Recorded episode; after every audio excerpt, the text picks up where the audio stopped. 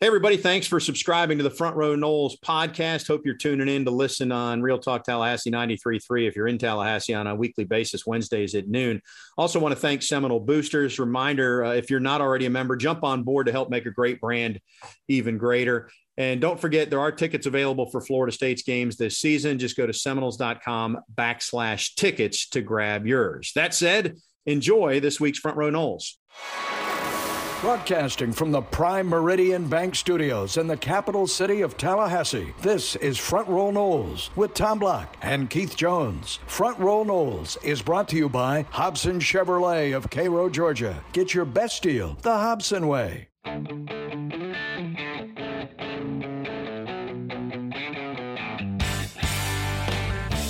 Good day, everybody. Tom and KJ back with you. Welcome to Front Row Knowles. Keith, how are you, sir? I'm great. I'm great. Merry Christmas to you. Merry Christmas to all our listeners. Exactly. It is uh, holiday week. Uh, as you're listening, if you're listening live, uh, you're T minus 48 hours, give or take. So you better get out there and uh, get some of that shopping done. I have uh, felt like I've been in pretty good shape, Keith. I don't know how that happened, given the way my fall goes, but I, I think I'm actually knock on something. I'm out in front of things here. I've got one gift left to get uh, so I'm in good shape too. Uh, I don't expect that to be repeated next year. I'll be scrambling next year, but for one year out of however many it's been, I, I, I actually got ahead as well. Well, I look forward to uh, to what it is that you're going to get me, Keith. So uh, I'll be surprised when you drop it off. Make sure you hold your breath and uh, get ready to be shocked. And, and hold the microphone, which is what I just knocked over, by the way. I'm sure that sounded good in everybody's uh, AirPods and earbuds. Apologies for that. Um, but you know that that's kind of about what we all did last Wednesday around uh, eleven thirty or twelve noon. We got the news about Travis Hunter. Keith, we'll uh, we'll save a whole segment to talk about that. But uh, next segment we'll dive into the offensive line with our expert Patrick Burnham from the Osceola, who is an offensive lineman and. Uh, he he actually studies the tape and knows what FSU has signed, so we'll get his opinion. Keith, you want to you want to? I wonder if he I wonder if he's going to bring up the Hunter thing. Yeah, I, I, bet it'll come up. I'm sure it will. Uh, do you want to do you want to tease, give a little synopsis of, of what you're going to opine later in the show, or you just want to save that whole conversation until when we get there? Uh, I'm going to save the whole conversation. I've not been a fan of barstool sports for a long, long time, but I'll share the reason for that later. All right, that's a tease. Boy, you're a professional. That's very impressive, Keith. Well, here's where we are. The holiday shopping's in good shape the sports year is uh, is basically on pause, almost over for Florida State. It is on pause for basketball. There's some games between Christmas and New Year's, but in effect, 2021 is is over. We'll look back on it, and the soccer team got a national championship. Florida State's athletic department got a new director of athletics. Uh, the football team improved, though perhaps not as quickly as many would like to see those improvements. I, I happen to like the trajectory overall. Obviously, could have done without the Travis Hunter news from last week. Uh, but that that's where we stand as we as we get set to turn the turn the page on on 2021 keith. We've seen some coaching changes obviously at the major levels but it's been interesting when it comes to coordinators and replacements just look at clemson uh, and obviously what coach norvell did with uh, promoting coach atkins. Um, you're not seeing a lot of coordinators moving uh, you're seeing a lot of head coaches move. I'm, I'm sure that that's a, a little bit of a conversation amongst folks not sure if I could tell you a reason why or not, but it is interesting. Well, Brent Venables would be the one exception to that, and we're happy to have him out of the ACC and over at Oklahoma. So uh, I don't want to say good riddance; he's a good coach, but uh, we're happy to not have to deal with Brent. And Dabo promoted from within, which is the same thing Mike Norvell did. Uh, certainly, it helps with continuity. It helps with relationships with the players. Doesn't necessarily always mean that it's it's it's uh, you didn't cast as wide a net maybe as you could have, but I do like the move with Atkins, and we'll talk about that with Pat in our next segment too. I do as well. I think it'll be interesting to see how the actual play calling transpires uh, with both of them down on the field. They're obviously, going to need some eyes up in the uh, in the booth if, if Atkins does remain on the field, which we expect. We will dive into that when we continue. We're just getting started. Stay with us here on Front Row Noles. Front Row Noles is presented by Hobson Chevrolet of Cairo, Georgia. Get your best deal the Hobson way. Now back to Tom and Keith.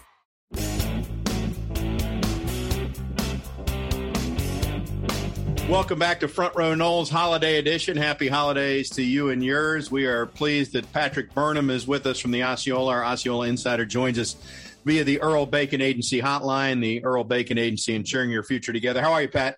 Doing great, guys. Hope you guys are and ready for a Merry Christmas as well.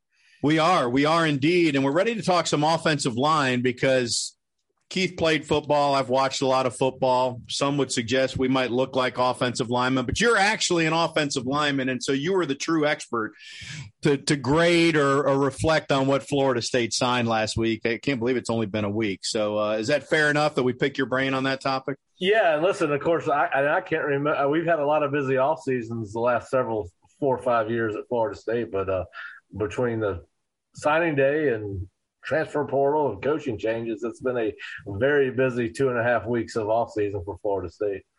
Well, let's let's start there. You mentioned the coaching changes. Let's start with Alex Atkins moving from OL coach to offensive coordinator and still OL coach. Your general thoughts on that move and how he'll handle both those roles and continue to work with FSU's offensive line. Well, yeah, I, you know, I'm sure that over the course of the previous two seasons, Alex has had to say so in the coordination, what they're going to do, run, run in the run game. Uh, he's been a offensive uh, run game coordinator at Tulane. He was offensive coordinator at Charlotte, so he's done the operational things that you do as a coordinator, as far as putting practice plans together, and you know, obviously. Organizing how opponent film is going to be broken down by each assistant and what they're responsible for. Uh, and he's done a great job his first two seasons at Florida State. So I thought it was only the natural move. Uh, obviously, you want to retain him. He has taken uh, some guys with limited ability over the last two years and gotten more production than I think uh, we thought he could get out of them. And so I think it's warranted. He's a bright young coach, recruits well, obviously has coached well, has been given a lot of responsibility uh, over the course of his coaching career, whether it's with Willie Fritz or whoever he's coached for, not just Mike Norvell. And, um, you know, I, I, look forward to seeing what he does. And, you know, he's familiar with what uh, how Coach Norvell wants things done. He's been here two years now. And uh, obviously, Coach Norvell's going to continue to have an influence influence on the offense as well. So I like the move.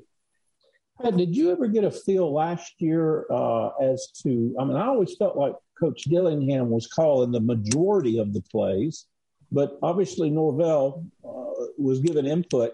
You think that uh, Atkins will be the true play caller, or you think Norvell may take a little bit more of that at least early on? You have any? Well, listen, that? I think that uh, you know, I think it's his offense. I think he, I think he will allow Coach Atkins to put his stamp on it or his person give it some of his personality, uh, whether that's in some revised schemes or new schemes, things, uh, the way things are blocked, the way things, uh, route concepts and that kind of thing. But, uh, you know, I do think that they will continue to work together. And, uh, you know, uh, if he's the sole coordinator, I'm sure that he will be working closely with Mike as I, I felt Kenny was doing. Do you have a preference as somebody who's played the position, Pat? Alex when you watch him on the sidelines, when the defense is out there, he's coaching up the offensive line the entire series. And you can call plays from the sideline. Certainly Jimbo's done it, Norvell's done it, Spurrier did it. But there's also guys that call from the booth, like Dillingham when he was calling or others. Do you expect Atkins to stay on the sideline, though, since he's staying involved with the OL? You know, uh, a lot of guys are hands on, right? They want to be able to look their guys in the eyes when they come off the sideline. Uh, you know, I know uh, going back to when my father was coaching and my brother today, when he was, was a position coach or is a coaching in a position, he like he prefers to be on the sidelines, and uh, so did my father, and you know, a lot of coordinators do, I believe. Uh, then some guys like to get up there because they can see more for themselves, they can see the full field, and for to a lesser extent, you're removed from the emotion of the game, right? Because you don't feel, you know, you're not down there with the kids, and uh, so I, you know, I don't know what his preference is, uh, and you know, as far as uh, you know, I, I, think he needs to do what he's most comfortable with. And if Mike and he decide sit down and decide that they feel like uh, he needs to be up there because he can see things better and I got a better over idea of what the defense is trying to do as a whole, uh, I think that's the best thing to do. And I think if he's more comfortable having a feel from the game, from the sidelines, and being able to talk to his kids and make adjustments. one on one with them as opposed to communicating through the headsets. I think that's what they need to do. So I don't, I don't have a preference. Pat, I, have kind of evolved to this position. I'll be interested. You and I haven't talked about it, but a freshman offensive lineman, from a percentage of probability standpoint, is probably less likely to give immediate impact than a wide receiver or a defensive back, that type of thing. And of course, we all know you know, one of the reasons that Wake Forest has had some great success. They had some super seniors, about 23 of them. I was looking on the list before we um, sat down to talk today, and technically every one of Florida State's offensive linemen is a red shirt because of COVID or an actual red shirt year. Yeah. Is that kind of the norm now? Is that what you would think many teams are going to go to again or revisit again? Uh, you, you, know, I think that you're going to see a lot of. I think it's all. I think that in a perfect scenario as an off as a program, you want to be able to redshirt every offensive lineman that you sign, right? Because most of them, as good as they are, are not physically ready to. I mean, you're playing against some grown men in the ACC and the SEC and Big 12 and Big 10 and all these conferences Florida State plays against in and against. And uh, you know, these some of these guys have been in weight rooms for four and five years, and uh, you know, listen, uh, Julian Armella is probably the most college ready out of the five offensive linemen Florida State signed on Wednesday. Uh, you know, we thought Rod Orr last year, just because of his freakish athletic ability and size, we thought he might be able to come in, and he had a lot of physical tools. But uh, you know, we thought he may be able to come in and contribute on the two deep, and he was not. Uh, you know, I think Julian Armella is probably the guy that is most field ready uh, for Florida State uh, that they just signed uh, Wednesday. But you would you would prefer not to have to play him, in my opinion. Uh, so I agree with you. I think if you can redshirt these guys, get them acclimated to college football, uh, the physicality, and also, you know, as we work our way through this list, when we start talking about each individual kid, I could end every every sentence by saying, "Hey, he just needs a year or two in the weight room." well, let's let's go through every every kid, starting with we'll, we'll save the transfer portal uh, I guess I can't call them kids anymore because uh, really I can't call the high school seniors kids either, Pat. They're twice my size, right? But you mentioned Julian Armella. Uh, if, if he's the starting piece, is the most potentially ready. I mean, what do you like collectively from this group? I mean, kind of just rattle through the names in the order that you're you're impressed with them. Well, yeah, I'll start with our Armella, obviously rated number five offensive tackle in the nation, and you could probably put him at one and not find much difference between he and whoever's rated number one. But long, strong, can bend, great lateral movement. He is your prototypical offensive tackle prospect. He's six six, six seven, looks the part. Uh, obviously, you have to come in and get stronger, but if, I mean that to me, that's that is the bell cow of this group. He's the guy that. Uh, highest rated, uh, obviously most sought after, and uh, obviously if you watch him play, he's very physical and he's fun to watch and uh, just an incredible athlete for a big man. Uh, then of course you know uh, you stay at offensive tackle. The guys I like at tackle. Listen, the, the thing that I like about this group as a whole is they're versatile. You got a lot of guys that have played multiple positions, meaning guard, tackle, or guard center during the course of their high school careers, and uh, by and large they all play very very hard when you watch their film. So uh, as a as in a general sense, I, that's what I like about these five guys. But uh, Qae'shon Sapp from Lee County, Georgia, again, just a he's a long six four. He's listed at six six by some folks, but anywhere between six four and six six. Uh, plenty of athleticism and plenty of potential. Plays with a mean streak, strong hands. Uh, if you want to watch where when he was in high school, where the ball was going, uh, if they wanted the right guard to pull, he was playing right guard. If they wanted the left guard to pull, he was the left guard. Uh, and, you know, he was dominant at his level, and he should have been. But a guy that's football, uh, best football is way ahead of him. Uh, you know, like most of these kids. Uh, Daughtry Richardson from Miami Central, 6'5", 285.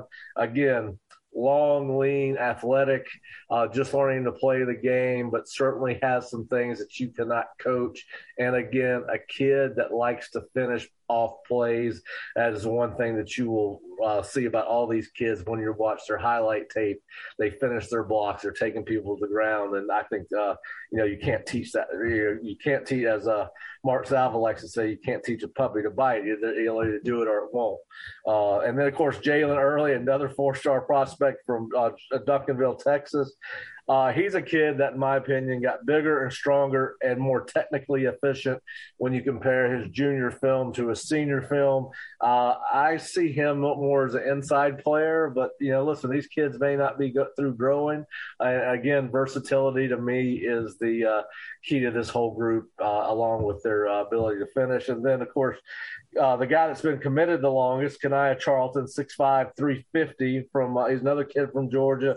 Listen, this kid is unbelievably athletic and has unbelievable feet for somebody that's 6'5", 350. Uh, Mark Salva, who's uh, played at Florida State, was an offensive lineman, is a part of the Osceola staff as a football analyst, thinks he has the biggest upside of any of the five guys that have signed so far. Guys, have you noticed we haven't even brought up Hunter yet? Are we past that? Are we we, we done with that? Keith, uh, I promised Pat we would only talk offensive line, but now that you bring it up, hey, listen, uh, you know, listen, we've all known that this NIL stuff was going to bring some uh, unintended consequences. I don't particularly. Uh, listen, you you're probably going to lose somebody anyway. Uh, Travis Hunter is not guaranteed to be uh, a great as great a college football player as he was a uh, high school football player. If you go, I was listening to one of our podcasts after AJ Duffy committed back from the spring or uh, summer, and I said I don't ever get excited about commitments because they really don't mean anything until they sign that national letter of intent. That's great. I don't get emotionally attached to these kids that have not signed. Uh, listen, it was this the thing? Is this something that occurred in a vacuum?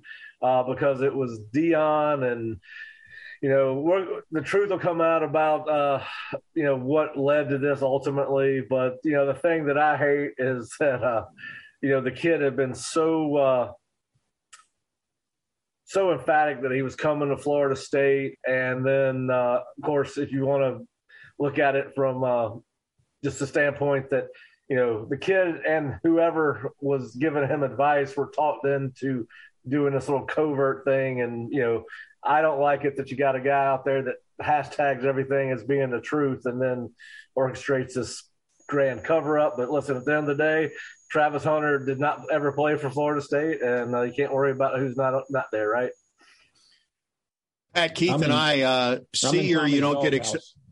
You, you don't get excited in, until they sign. Keith and I don't get excited until they're in uniform and we see them play on a on a Saturday. Well, not even August practice. You you show me after I see some actual game tape in college, and then maybe I'll get excited. Yeah, that's yeah. I'm with you on that. I, I just you know you can't worry about what you never had. So yeah, that's how jaded we are. Hey, let's let's finish up on the OL transfers though. Uh, the uh, Bless Harris, and then last week Kayden Lyles comes in from Wisconsin are those guys that are in your top eight and so you've got quality depth are those guys that are going to challenge to be starters? What do you think?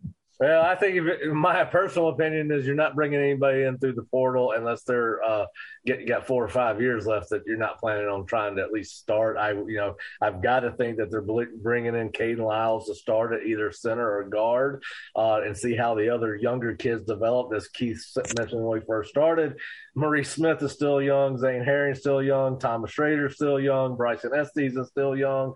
Uh, those are your core guys at center and guard outside of Dillan Gibbons and Brady Scott. So you got to think that Kayden started 16 of 34 games at Wisconsin. You got to think he's going to be able to come in and start here. Uh, Bless Harris, uh, I don't think he is as uh, as polished a football player as Kayden. I do think he was brought in to compete to start.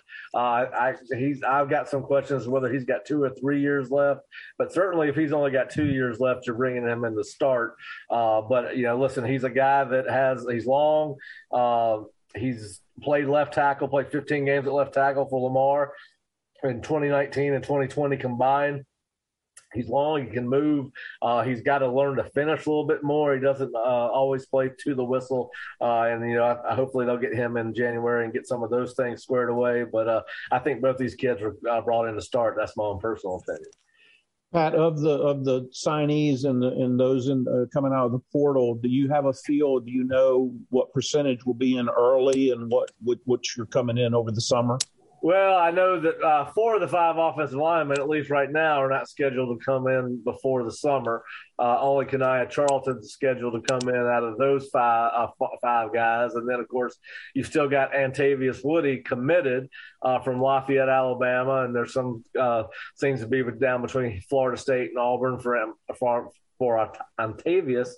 And of course, he's supposed to sign in February. He's still committed to Florida State. So if that holds true, uh, you got a you got a fifth kid coming in the summer, and uh, we thought he was the best of the bunch as far as a prospect was concerned, or being most college ready other uh, until they signed Julian. So, uh, so you still got you. You may be bringing in as many as eight uh, before you start camp, and who knows, they may have a, a surprise or two in store for us before that's done. Pat, we appreciate the insight as always. Have a good holiday.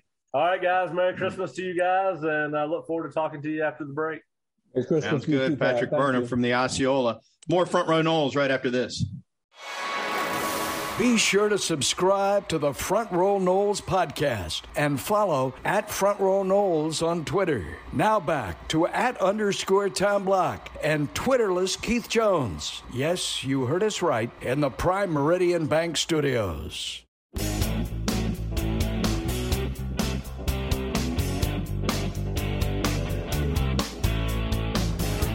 Back on Front Row Noles. Thanks to Pat Burnham for joining us as always. Uh, Keith, I promised him we would only talk OL, but you had to go talk the biggest subject in the history of college football recruiting. I don't know why we'd want to do that. Why not bury that till the back page of the show, which is what we're doing here by bringing it up now. But uh, it's taken this long till I feel like we can have this conversation.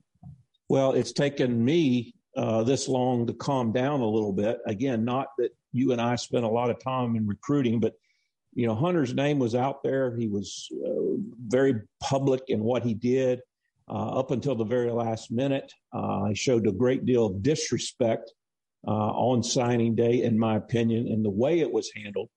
Uh, I don't really get into the Deion thing. He's a head coach somewhere. He's going to do what he does in order to help his program.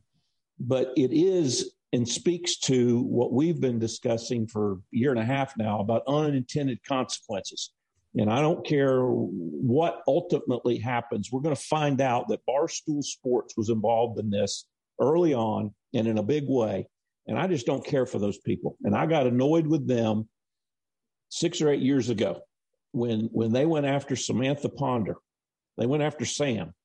And and she was in the beginnings of her career and she got set up by them. I don't remember all the details. I just remember it wasn't good.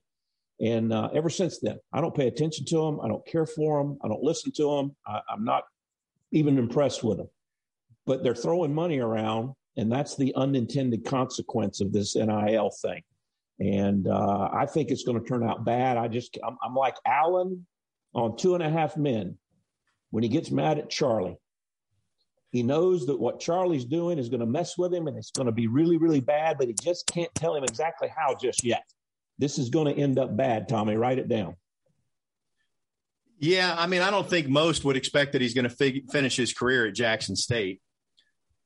Not meaning Deion, meaning Travis Hunter. Uh, personally, I happen to think that he'll probably end up at Georgia when all is said and done, and he'll play a year or two there. Um, I don't, I don't begrudge Travis. I don't appreciate the way he handled it, but you know, he's free to go where he wants. I don't have ill will against Deion. I wasn't burn. I don't have a Deion jersey, but uh, if I had one, I wouldn't have been burning it outside like some Noles did. Um, I do think so. Two things. I, I don't think that was the motivation for Deion uh, to go and recruit these these uh, this kid. I do think that Deion can be spiteful. If you if you remember when he was playing for the Braves and he was pouring water on Tim McCarver's head in the celebration because he didn't like what McCarver had said during the broadcast.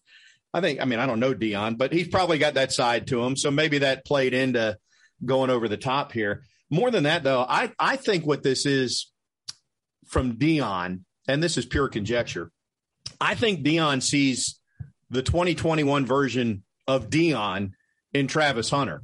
And when Deion was coming out of high school, he was all world. He wasn't neon and prime yet. He didn't invent that until halfway through his FSU career. But now he sees someone that's got a similar skill set. And I will say this about Travis Hunter, Keith. Uh, again, I didn't like the decision. One thing I was excited about with him, and I don't get excited about recruits really for the reasons you and I talk about pretty much every show. Like, don't get excited until you actually see him in an FSU uniform on game day because a million things could happen. In this case, it was a million and a half things plus a shoe deal, allegedly, right? Yep. Um, I, I think Deion sees himself there. But what I was going to say about Travis, he did not back away from any of the all star camps over the last year. A lot of these guys, they sit on their high school tape. He showed up to compete every week. I mean, I'd look at my social media feed, and wherever they are, if they're in Vegas, wherever the camp is that week, he's out there making plays. So he likes to work. And that's sort of the forgotten aspect of Deion because there's so much flamboyance that people forget that Mickey would tell you he was the hardest worker on the team. That's why he was so good. And so I think Deion sees the modern day version of himself in this kid. And that was part of the sales pitch. And you could see how Travis Hunter, obviously money plays a part. You could see how he could get infatuated with that idea of playing for the guy who's the best cornerback in the history of pro football. Most great players are horrible position coaches. So he's not going to get coached up, Hunter, as Deion did under Coach Andrews. It's just not going to happen. Second of all, he's not going to face good competition. And that's how Deion got better because he was going up against good competition, particularly with Miami and Florida during his time there. This is a bad decision for Travis. And, and I'm sorry. He made this decision based on the reputation of Deion, who's not even going to be there for his entire career, my opinion, and for X number of dollars, where he's sacrificing exponential dollars five or 10 years down the road if he does get good. Now, he may prove all of us wrong. I don't wish him ill well. That's not my point. It's just the unintended consequences of this NIL thing that keeps raising its ugly head in different ways. Well, it, it certainly took the shine off of Florida State's recruiting class, and, and time will tell on that, Keith. Uh, he may be such a talent that it doesn't matter where he plays, and the NFL finds him anyway, and, and he makes all if the same good, millions he was going to make. Good. If he's good, the the NFL will find him. But you talk about Deion. You know, my recollection of Deion coming out of high school is he wasn't that highly regarded. He got good at Florida State he didn't have the notoriety that Hunter had by any stretch. Well, he certainly but didn't he have that notoriety because we didn't have the the media conglomerates that we have now with social media and all that. But I get your point. That's fair. He, That's fair. That's he, fair. I mean, he was he was an all state point guard too. Uh, obviously, he was good enough to play baseball, so there was some buzz around him. But but I hear what you're saying. Um, I just to me, it feels like just just thinking about when Deion invented prime time and that whole image, which added to it. Now, to be fair, the reason primetime ever went anywhere is because Deion backed up most of what he said on the field because he was that good at talent. If he didn't back it up, he would have faded away completely. But I just feel like he sees himself in this Travis Hunter, and and and maybe you know maybe that comes to fruition, maybe it doesn't with Travis and, and how it works out. It, it took the shine off of an FSU class that's ranked between 12th and 14th, and that's just the high school kids, Keith, right. uh, which was second best in the ACC, coming off four consecutive losing seasons to finish second in the ACC. And they could still sign some more kids in February. I don't think they're in on that many high school kids, so I don't know how much they could really move up at this point. Uh, but it definitely took the shine off of that. Just him, and they there were other misses. But if you just get Travis Hunter, you're going to be ninth or tenth probably just from that one addition. And the difference between saying top 10 and top 14, it feels a lot different. And I hated that for Norvell and the staff. I know the coaches get paid a lot to deal with the good, the bad, and the ugly that goes with college football. Uh, but it did feel like they were done a wrong by the way it went down. Yep. You know, the, the one other aspect of this that I've heard people talk about, I'm not so sure that I am uh, completely inclined, but you know, he may have done, Travis Hunter may have done Florida State a favor because someone that would do what he did may be willing to do other things that aren't quote unquote within the culture at Florida State as well. So maybe it's a blessing in disguise. Not sure I buy into that, but that that rhetoric is out there.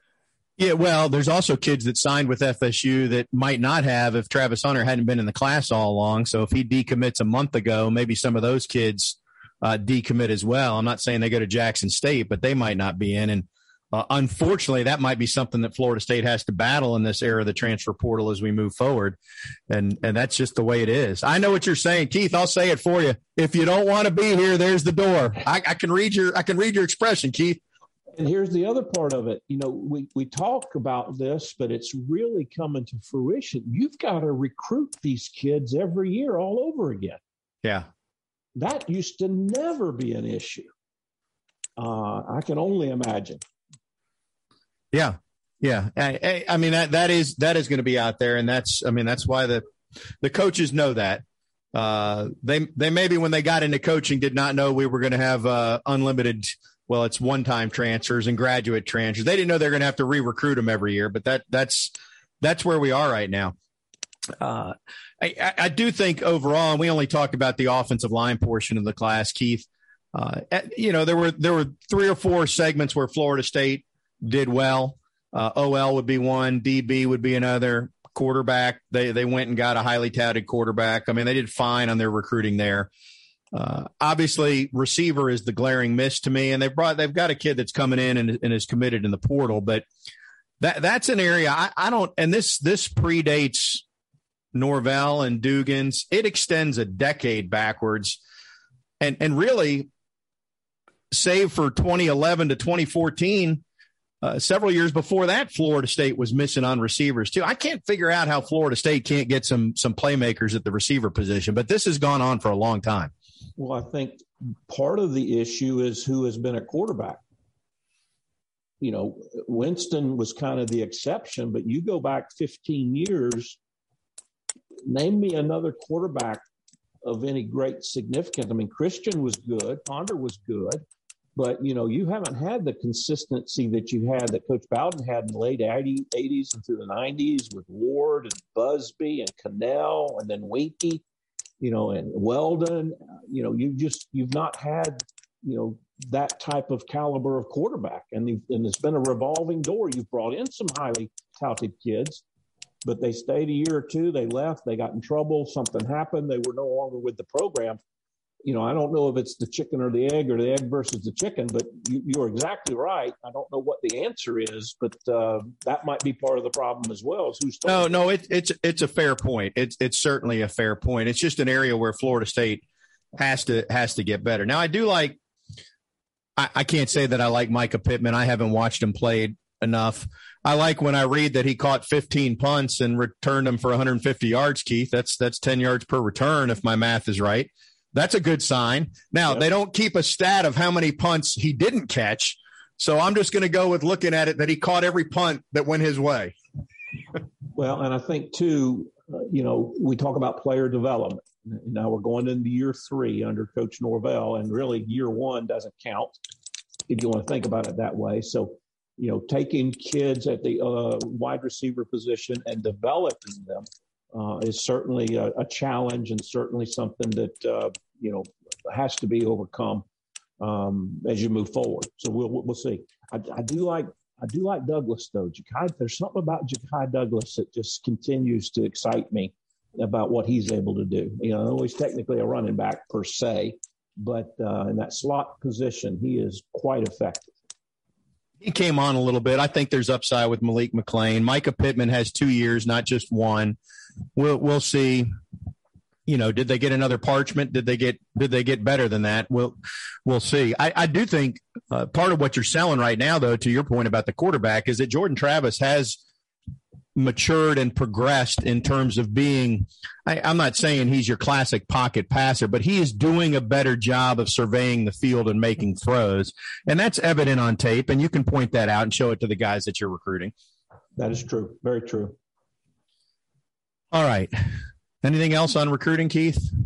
Any other well, any other things you'd like? I, I, think it's going to be interesting. Two other quick points, and I, don't, I haven't done all the research on it, but I think Florida State, depending on what how they count, they've got between two and four scholarships left. And remember, you've got the seven transfers that that one time tit for tat type of thing relative to you lose one, you can bring one in. So you know your roster is going to be bigger than 85, uh, at least for this year. And it may be approaching 90, 92. I haven't looked at all the details, but there, there, there may be an opportunity for some kids to come in that would not have gotten an opportunity prior to this, if my, if my understanding of the rules. Well, to get to the, to sign a full 32 you got to have that many spots you do have to fit it within the 85 so they can sign more than 25 and up to as many as seven transfers uh, but they got to have the attrition. So I don't think they they don't have an I don't know what the the actual count is right now. They don't have enough room to get to a full 32 right now. Uh, I'm going to guess they're 26 to 28, somewhere in there. So they need more guys to leave. But what's interesting about that, Keith, is if they did get there, you're talking about bringing in 15 to 17 transfers to go with 15 to 17 freshmen, depending on how the numbers shake out. That's that's a lot of transfers to bring in. well, and, and I'm I, again, I, I haven't done my homework, so I'm talking a little bit out. But that 85 cap, Tommy, I'm telling you, that's going to change. Maybe not this year, but they're going to that's going to start changing in some way, shape, form, or fashion. Um, particularly with this new NCAA legislation that's going to be talked about in January. My opinion. My opinion. We will uh, take a break. This is Front Row Noles. Uh, park your car, go finish, get that holiday gift, get the, get your, your holiday shopping done. Come back. We got one more segment right after this on Front Row Noles. Be sure to subscribe to the Front Row Noles podcast and follow at Front Row Noles on Twitter. Now back to at underscore Tom Block and Twitterless Keith Jones. Yes, you heard us right in the Prime Meridian Bank Studios. Back on Front Row Noles, a few minutes to go as we finish up. A lot of recruiting talk today. Of course, there's another early signing. Well, it's not an early signing date. There's the, the February signing date. There is a there is a sort of a groundswell now, Keith. Everybody nationally has all of a sudden acknowledged that the early signing date is at a bad time on the calendar because of what happened this year. And what's funny is when they when they added the early signing date, the pitch was all about let's make this for the players and relieve their pressure. But now what they're talking about doing to solve the problem is, well, let's put it back in January or back closer to February to help the coaches who don't have to abandon ship so quickly. So, like the whole idea that we were moving this date or setting this date to assist the high school players, now we're just not even putting up that facade anymore. We're just going to pick a date on the calendar that, in theory, will allow coaches to more subtly transition from one job to a next. We, have uh, overtalked the phrase unintended consequences. Now you're going to start hearing the phrase competing priorities. You know, you've got these things you want to accomplish for the kids, the players, and you got these things you're trying to accomplish for the programs, i.e., the coaches. Those are competing priorities. I'm not sure you're going to find a way for those two to mesh anywhere. Well, what's the thought?